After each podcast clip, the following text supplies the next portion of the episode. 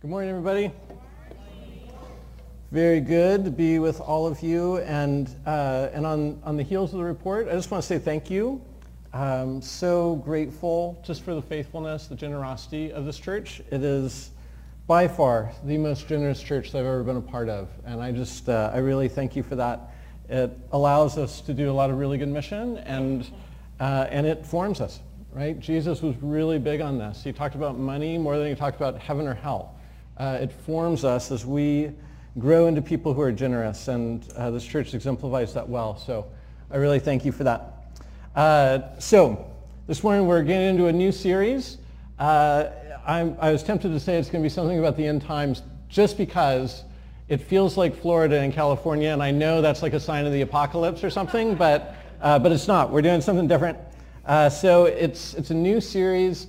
We're calling it American Idols, and we're going to be in this for the duration of the fall. And really, we're asking the question, what are some of those things in our society, values that we hold, slogans that we hold on to, our deeply held beliefs, our common practices as Americans? What are some of those very American things that can become idols in our lives, can rise to a place in their importance where they become more of a source of security and comfort for us than God is, more of a source of meaning. What are some of these things that we are prone to making into an idol? Now, what do we mean by an idol? So Tim Keller has a nifty definition that you've heard here before. We use it a lot, but he likes to say a good thing. An idol is a good thing which has become an ultimate thing, right? A good thing which has become an ultimate thing. Most of our idols are not things that are evil, nefarious, frightening. Most of our idols are things that are good. But they've been taken out of their rightful place. They've been elevated to a place that is no longer good, that corrupts that very goodness and makes it into something that becomes problematic, right? I think most of us probably realize that we can make an idol out of money or out of sex, but there is any number of things that can become a counterfeit God in our life, anything that we would put such importance into that it commands our allegiance over God himself.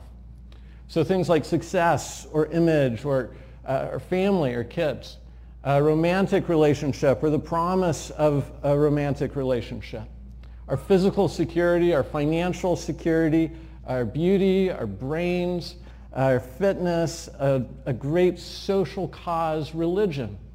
Any of these things can become an idol if it's elevated in the wrong way. So in this series, we're going to look at some of our American idols. And by the way, lest you be worried, this is going to be like an anti-American screed, or maybe you're hoping it will be. Either way, that's not the case. The fact is, all of us are a product of our culture. We're all shaped by the environment in which we live, and this happens to be our environment. It's not a judgment on whether we are any better or any worse than other cultures. That's a totally another topic. It's just the reality that you and I have been shaped by the waters that we swim in. And so we're going to do our best to be looking critically at those waters. So there's a little bit of where we're going in the weeks to come. We're going to be looking at things like freedom, right? Now, talk about a good thing, right? Everybody agrees freedom is a good thing. And what is more American than freedom, right? That's like America. Like drop the A, just start with an apostrophe, America. Freedom, right? This is the thing. This is the stuff. It's even in the Bible, right? It is for freedom that Christ has set you free. So how does something as good, as right as freedom become an idol? Well, it becomes an idol when it's elevated to a place where we compromise what God calls us to in the name of what we see to be freedom, right? It can morph, it can change, it can become distorted. We're going to look at that. We're going to look at the idol, potential idol of financial security, of prosperity, right? And prosperity is great. I'd love more of it. You'd probably like more of it too. It's a good thing. But if it becomes the source of our security, our comfort, a thing that we chase after at the expense of other things that are more valuable, then it becomes an idol. We're going to talk about youth and youthfulness and how very, very difficult we find it in the society to grow old, We fight it tooth and nail. How can I continue to look young and feel young and appear young to those around me? It's an idol. Religion. Religion is a big American idol. How does it move from being a good thing to a harmful thing? So all those and some others as well, we'll talk about self-reliance, right? Pulling ourselves up by our bootstraps, whatever a bootstrap is. I still don't know, but it's a very American thing.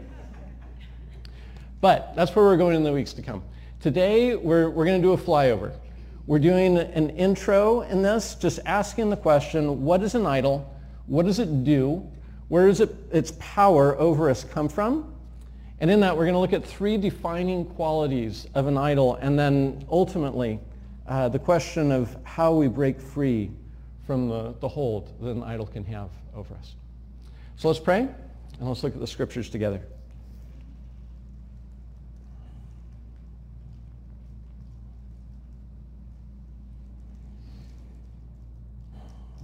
Father God, we confess it's always so much easier, and if we're honest, sometimes enjoyable, to look at the sins of others than to look at our own. But God, today and in the weeks to come, we pray that you would enliven us by your Holy Spirit, that you would speak to us through your word. God, that you would awaken in us an awareness of those places where we have made good things into ultimate things.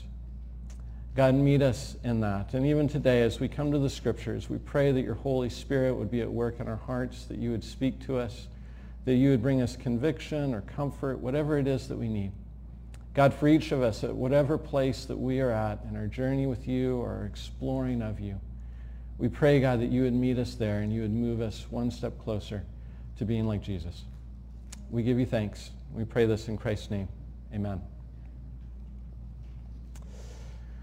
All right, so this is our text for this morning. It's from the prophet Zechariah, which I'm sure you're all super familiar with. You were probably in that this morning while you're eating your cornflakes. I'm sure of it. Zechariah chapter 10, verse 2.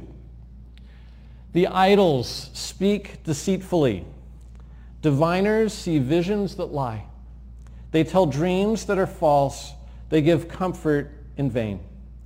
Therefore, the people wander like sheep, oppressed for lack of a shepherd. What are the idols? How do they hold power over us? First thing that we learn from this scripture, and it's a great starting place for us on this question of what an idol is, but the first thing that we see here is that idols lie. Here again how this verse starts. The idols speak deceitfully. Diviners see visions that lie. They tell dreams that are false. That's a lot of lying and just one line of scripture there. The idols are liars, we're told, and so are their handlers. So are the diviners, the dreamers, the priesthood, if you will, that surrounds an idol. And friends, make no mistake, in ancient times and also in our times, idols have a priesthood. There is a religious structure that forms itself around an idol. They have their promoters.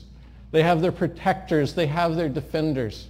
They have their shrines. Some of our shrines to our idols are office complexes, gyms where we go to pretend we're younger than we are, movie houses and others. They have their shrines. They have their protectors, and they all lie.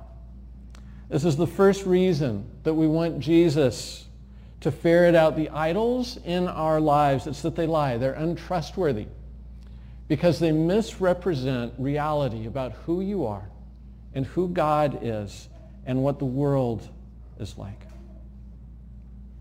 So if this falsehood, if this is the truest thing about idols, now what is it that makes these lies so powerful?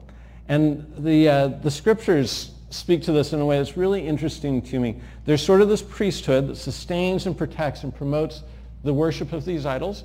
And biblically, it's portrayed like this. We're told it's the world, the flesh, and the devil. It's sort of this trinity of deception. The world, the flesh, and the devil. And there's a pastor I enjoy following, John Mark Comer. There's a great book on this I commend to you called Live No Lies. And he frames this in a really helpful way. It works like this. You have deceptive ideas, that is the devil, that play to disordered desires, that is our flesh, that are normalized in a sinful society, the world. Deceptive ideas that play to disordered desires that are normalized in a sinful world, the devil, the flesh, and the world. Let's unpack this. So first, the devil. So the actual name or that title, devil, means deceiver. And Jesus calls the devil the father of lies. So this idea of falsehood is kind of built into this whole idea of who the enemy is. And as uncool as it is to believe it, in the 21st century, the Bible is very clear that there is a spiritual realm that includes the demonic, that includes forces, spirits that are evil. And their main weapon, contrary to most of our movies, the main weapon is not possession. The main weapon that these forces use against us is the lie. Right? If you think about it, this goes all the way back to the first chapters of Scripture. It goes back to the garden. Right? You have this encounter between the serpent and Eve. And as the devil comes after her, what is his approach? It's the lie, right? Comes to her and asks the question, did God really say that you can't eat from that particular tree? Is that what God said? Just plants this little seed of doubt and kind of waters that seed and causes it to grow, and this question starts to linger. Is God holding out on me? Is the real path to flourishing in life this thing I see over here, or is it this thing that God said? Which is it? Right? The tool that's employed there in that encounter is the lie. And it's powerful. It's powerful. And the reason it's powerful is because we act according to what we truly believe. And if Satan can convince you, if he can lie to you and get you to believe that this other path that is offered is a better path to flourishing than the one that God puts in front of you, then he wins. It's game over. The lie. Now, these deceptive ideas, they play to the flesh. They play to our disordered desires. And friends, this is one of those things that's hard but true. We have to own this. We have to admit it. There is a part of us that wants to be lied to. There is a part of us that wants to be lied to when it serves us, when it serves the thing that we want. We want to have a deceptive idea that we can buy into, that we can believe.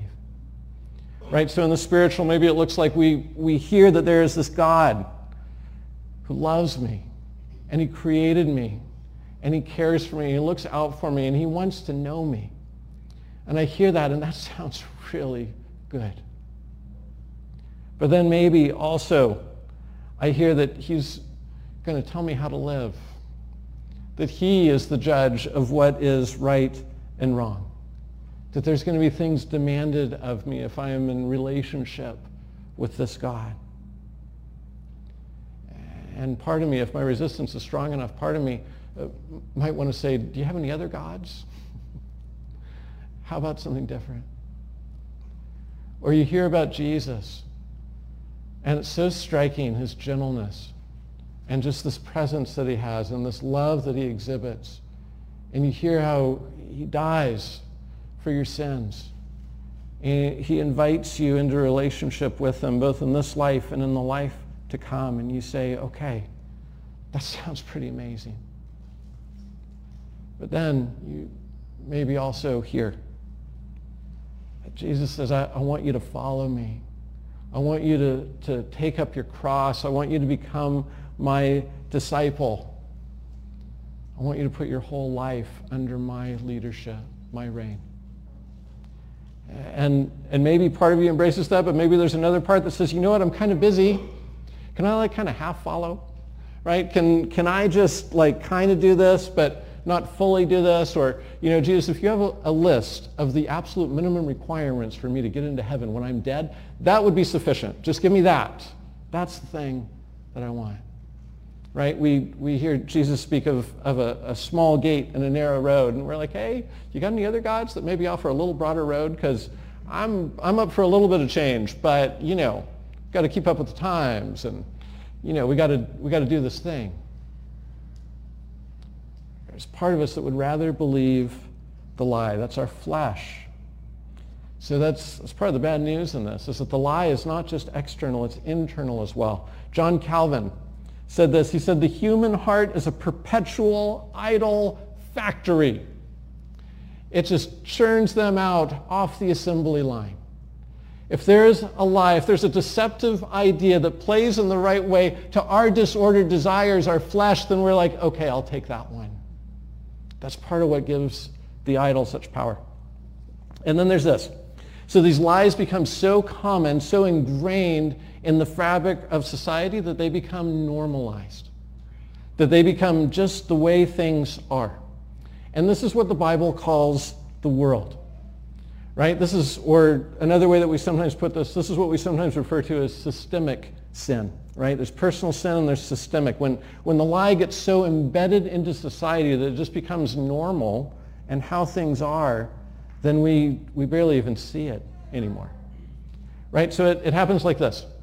A false idea, it comes in, it appeals to our flesh, we embrace it, and slowly it gets embedded in the stories that we tell, in the songs that we listen to, in our films, in our television, until it's just how things are, right? And once that happens, once we hit that stage, can you see how powerful the deception actually is?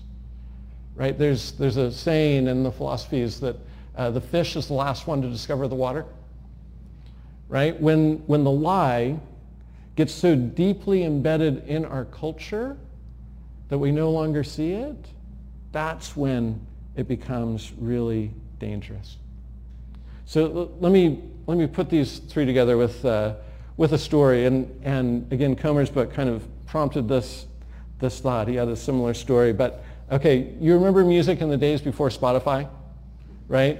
Or you go back even further, right? Before you stream music, then there was iTunes, you know, and you're downloading songs one at a time for $1 a piece. I thought that was the best thing in the world.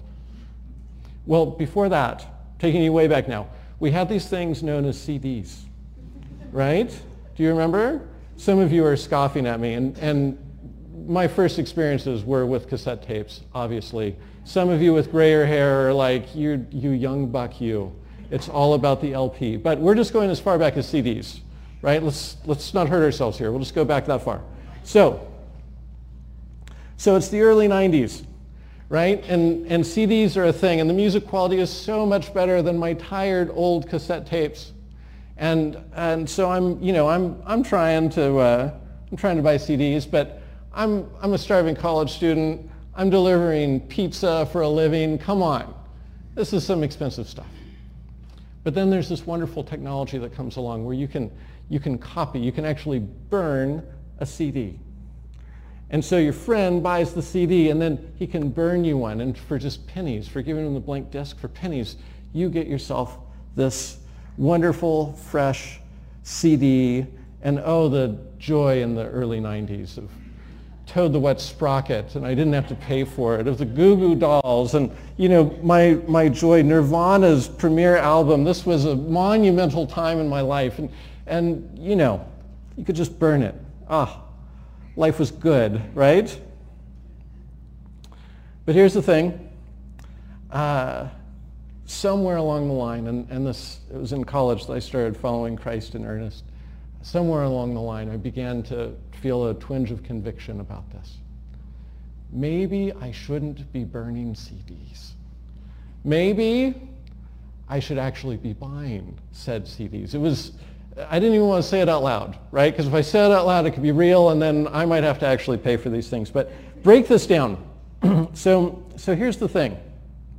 It starts with a lie. Someone or something says to me, hey, you know what? It's not really stealing because, and then fill in the blank with whatever you want to. Because, well, somebody paid for it, or because, I don't know, I don't have another one, but the lie doesn't have to be that good. The point is, The lie played perfectly into my disordered desire. I wanted music and I was cheap. And so the lie was a perfect fit. But here's where the picture is made complete, right? If I was the only one doing this, then perhaps I would have come to a place of conviction far earlier. But it was ubiquitous, right? There are CDs being passed around. I don't know who the original purchaser of the CD was. The artist probably made like $1 off that song they wrote because everybody is burning the CD. That lie got so ingrained in our system and our way of being, you don't really think about it. You just kind of go with the flow. It's normal, right? Starts with the lie, plays to the flesh, and then the world supports that lie. Now, in fact, and maybe you can relate to this too, but I remember when I stopped burning music, like people got mad at me. You know, it's like, oh, you know, no thanks, I'm just going to buy it. What are you saying? Why are you judging me? Like, what? But, and we'll hit this more in future weeks, but this is part of that priesthood, functioning around our idols too. Listen, if you reject one of the core idols of our age, you get excommunicated. You can't go against the idols and not face repercussion, right? Once we're all in on these things, we protect them jealously. So you see how this works, right? The world, the flesh, and the devil, they collude together. And that's the first idea here, that idols lie. Our idols lie. Second is this. Our idols give empty comfort. Back to our verse. It says, the idols speak deceitfully. Diviners see visions that lie. They tell dreams that are false. They give comfort in vain. Or more literally, they give comfort that is empty, comfort that is hollow. The Hebrew word behind that word vain, it's the word that's also used for steam or for mist, for something that has no substance. There's nothing of weight to it. It's hollow. In other words, our idols make promises to us, but they do not deliver. It's kind of like the chocolate bunny you get at Easter time, and you get this thing and it's huge, and you're like, oh my gosh, I've got chocolate for the next 2 weeks. And then you discover it is so hollow, and that chocolate is so thin, and probably it's not the best grade chocolate to begin with, but that's not even the point. It's hollow. And our idols' promises are this way. They look terrific. Think again of Eve in the garden, right? She looks at the fruit and it's pleasing to the eye, and you know, she could tell it tastes good and the whole thing. But the promise is empty. The promise itself is hollow. Friends, the reason that idols work on us, the reason they have such power, their appeal, is that they provide, or they promise to provide, something that we need. To provide safety or comfort or confidence or pleasure or identity. Right? So our money, you know, this is an easy example, right? Our money famously becomes an idol to us because it makes us feel safe, right? If I've got money in the bank, if I'm planning for retirement, if there's a steady paycheck coming, I feel safe. Do you know, in my opinion, you know why the South Bay, this part of Los Angeles, is one of the most unchurched places, not only in our city, but in the country, right? It's right around 5% of the South Bay is regularly involved in church. It's our self-sufficiency. It's our money. You don't feel a big need for God when you already feel secure, when you've already got comfort, right? Our idols promise us these great things, but it's kind of like putting duct tape over the check engine oil in your car, right? That might make you feel a little comfort for the moment, but that engine's still going to blow up. What the idols promise is not real. It's a comfort, yes, but it's a hollow comfort. It's an empty comfort.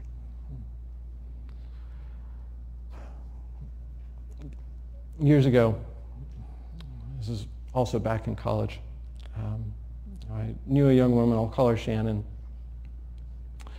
She was deeply bought into the lie that she could not be happy outside of a romantic relationship. Right? She so could not bear to be alone that she was never without one. Right? She would go immediately from one relationship into the next. And in fact, almost always, there was a small overlap, right? Where the next guy would kind of get hooked before the current guy, before the breakup was even complete. And what happened with her, you know, and we were friends. I saw this play out with her again and again. The narrative that she had bought into, and there, like with all of us, there were good reasons for this lie having such appeal to her, just the nature of her childhood and the particular wounds that she had. But the lie again was, I will not be happy if I am not in a romantic relationship. That was the lie. And her flesh bought in, because there were particular holes, you could say, in her heart that she needed filled, and this seemed to do it. And the world certainly reinforced that message too. This will be one of our topics in the weeks to come, but for her, the only way that she could feel good, that she could feel secure about who she was, the only way she could be happy and feel she had worth was if she was with a guy. And the idol of this promised comfort. Now, that was the promise. What actually happened? The idol promised happiness, but what did it really deliver? Well, there was a comfort, that was true, but it was always brief. It was always shallow. And in fact, the relationships, they couldn't be sustained. They ended up breaking down because she was putting so much weight on these. Her identity was so tied up into this that she had a difficult time maintaining these relationships and couldn't understand why they kept falling apart. She had a chronically broken heart, right? This unending string of guys she would be all invested in. And then once they were gone, she would fall apart again. She wasn't a Christian, but still kind of the sexual ethic that she had was compromised, right? Because, you know, that's part of keeping a guy happy, right? And so she ended up with a sexual history that caused her a lot of pain, caused her a lot of shame. And maybe for me as a friend looking at this, the most painful part of it for me to see was that she was kind of a diminished person, right? She was a wonderful person, but she could never kind of function as a whole person if she wasn't one half of a couple. And it was almost like all the time, she was kind of half of who she could be, if that makes sense. And it was painful, so painful to watch. Right? The idol lied to her. Told her, if you just worship me, if you take this path, then this is the comfort that I will give you. And that comfort would appear just long enough to make the lie believable, until it was exposed as being hollow. So number one, idols lie. Two, they promise comfort, but it ends up being a hollow comfort. And then ultimately this, we're taught here that idols oppress. Again, Zechariah 10, it says, the idols speak deceitfully. Diviners see visions that lie, that they tell dreams that are false. They give comfort in vain. Therefore, the people wander like sheep oppressed for lack of a shepherd. Right now, look at the end result. That's what Zechariah is giving us here at the end of this verse. Look at the end result. People are adrift. They're wandering. They are oppressed. And this is where the lie gets sort of most insidious, right? Our idols promise us freedom, but ultimately, they enslave us. And this is so interesting to me because when the Bible describes our relationship to idols. There's three words that we're given here. We're told that when we worship idols, we love them, that we trust them, and finally, that we obey them. And that one's the most interesting to me, because why is it that we're running from big G God to a little g God in the first place? Right? It's because we don't obey that God. And the irony is that once the idol has us, we end up obeying it. Friends, it's not a matter of us being so independent that we're not living in obedience to something. No, it's just a question of who we're going to obey. God, or a smaller God. Here's how it's put in 2 Peter 3:19. It says, "They promise them freedom, while they themselves are slaves of depravity, for people are slaves to whatever has mastered them." Whatever we worship, whatever becomes our God, to that thing ultimately we will be beholden.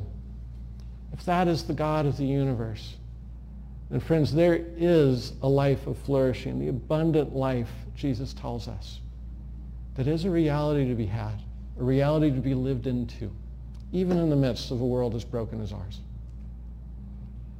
But if we follow our idol instead, and once we discover, if we discover at all, that comfort it brings is hollow, we find that we are oppressed. Our idols demand sacrifices, right? It's not just the priesthood. This is part of it too. There are sacrifices that we have to make to our idols if we want those gods to give us the good life and to ward off any danger, right? And it's not that different than it was in the ancient world.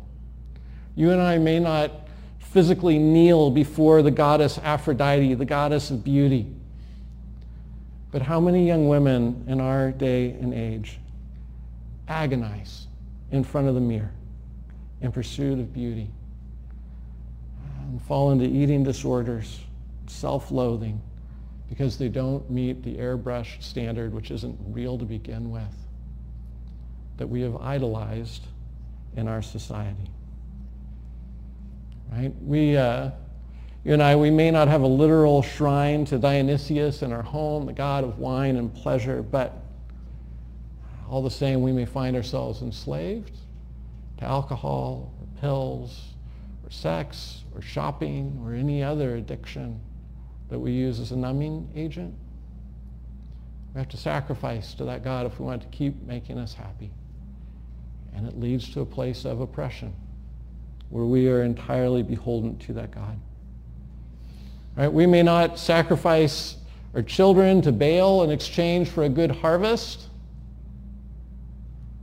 but in our society we may very well sacrifice our children to take that promotion that we may or may not really need, to pursue more financial security that we may or may not really need. Our idols ultimately oppress us. Again, we're taking something, usually something that is good, but when it becomes disordered, when it moves to a place of being ultimate in our lives, then it switches. We become oppressed. David Foster Wallace was a great American novelist. He wrote this not long before, in his quest, he actually ended up becoming a Christian too. But this is a famous commencement speech that he gave at Kenyon College. He says, "In the day-to-day trenches of adult life, there is actually no such thing as atheism. There is no such thing as not worshiping. Everybody worships. The only choice we get is what to worship. And an outstanding reason for choosing some sort of God or spiritual type thing to worship, be it Jesus Christ or Allah, be it Yahweh or the Wiccan Mother Goddess or the Four Noble Truths or some infrangible set of ethical principles, is that pretty much anything else you worship will eat you alive. If you worship money and things, if they are where you tap real meaning in life, then you will never have enough. Never feel you have enough. It's the truth.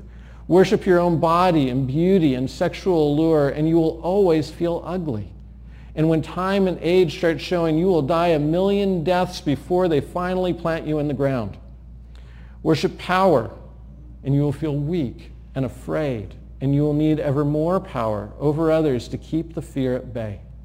Worship your intellect, being seen as smart, you will end up feeling stupid, a fraud, always on the verge of being found out. Right? You get the idea? You feel this? This is where our idols lead. They lie to us.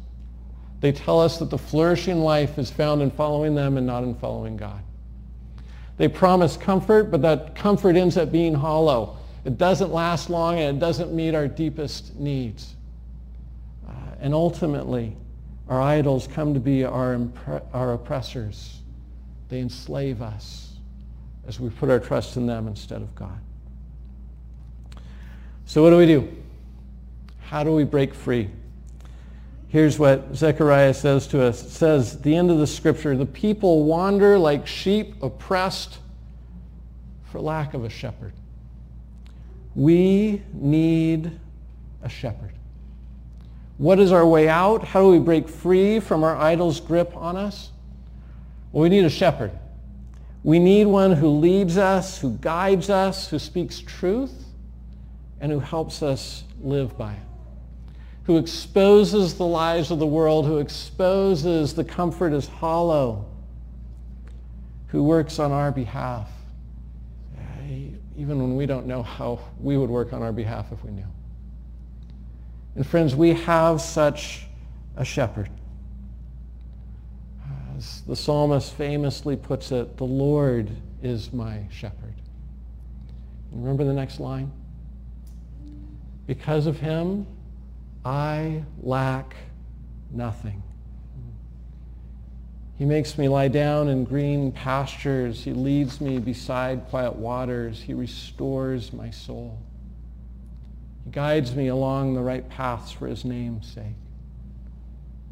Even when I'm in the darkest valleys, I won't be afraid. Because you are with me. Your rod and your staff, they comfort me. We have a shepherd, and we break free from our idols by entrusting ourselves to that shepherd. Even Jesus took that label on himself. He said, I am the good shepherd. And friend, Jesus loves you so much. He does not want you to be enslaved. He wants nothing less for you than a life of true flourishing. The question for us is, can we trust him in that? And how do we become people who can trust him as our shepherd? And I want to give you two practices, and we'll be throwing out some different practices, homework, if you will, as we go through this series. I want to give you two today. Practice number one is what's historically been called the discipline of submission. The discipline of submission. And simply put, this means that we make it our daily practice to surrender, to start each day and end each day with God by surrendering to him, by saying to him that it is our intention to lay down our idols as we are confronted by their reality in everyday life. And friends, trust me in this. Ask God to show you, and the Holy Spirit will. He will show up. If you're intent on living a life that is surrendered, you can live a life that way. It takes practice. You've got to develop into it like anything else. But Jesus will meet us in that. That's practice one. It's the discipline of submission. Morning and night, come to God saying, it is my intent to follow you and no idol. Ask him to ferret those out in your life. Practice number two is meditation on God's word. Filling your mind with scripture, letting it permeate your being, let it renew who you are and transform your thinking. Meditating on the word of God. Right? Back when I was a said delivery boy, right, when you're working in the shop and you're on the cashier, one of the things they want you to watch for is counterfeit bills. And the way that they train you to spot counterfeit bills is they train you to know what the real bill looks like right? And there's little characteristics, little ridgy parts on 50s and 100s that you can scratch with your thumb, and there's this little strip that runs down the one side and whatnot. And the reason they do it that way is there are an infinite number of ways to counterfeit a bill.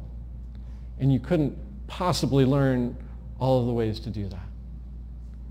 But if you're familiar enough with what the real thing looks like, then you spot the phony when it comes through. Friends, if we are going to be people who learn to ferret out these idols, who Jesus is at work at bringing these things to the surface and freeing us from these, we have to know what truth looks like. So we meditate on God's word. Fill your mind with Scripture. And as we go through this series, we're doing a reading plan through the book of Matthew.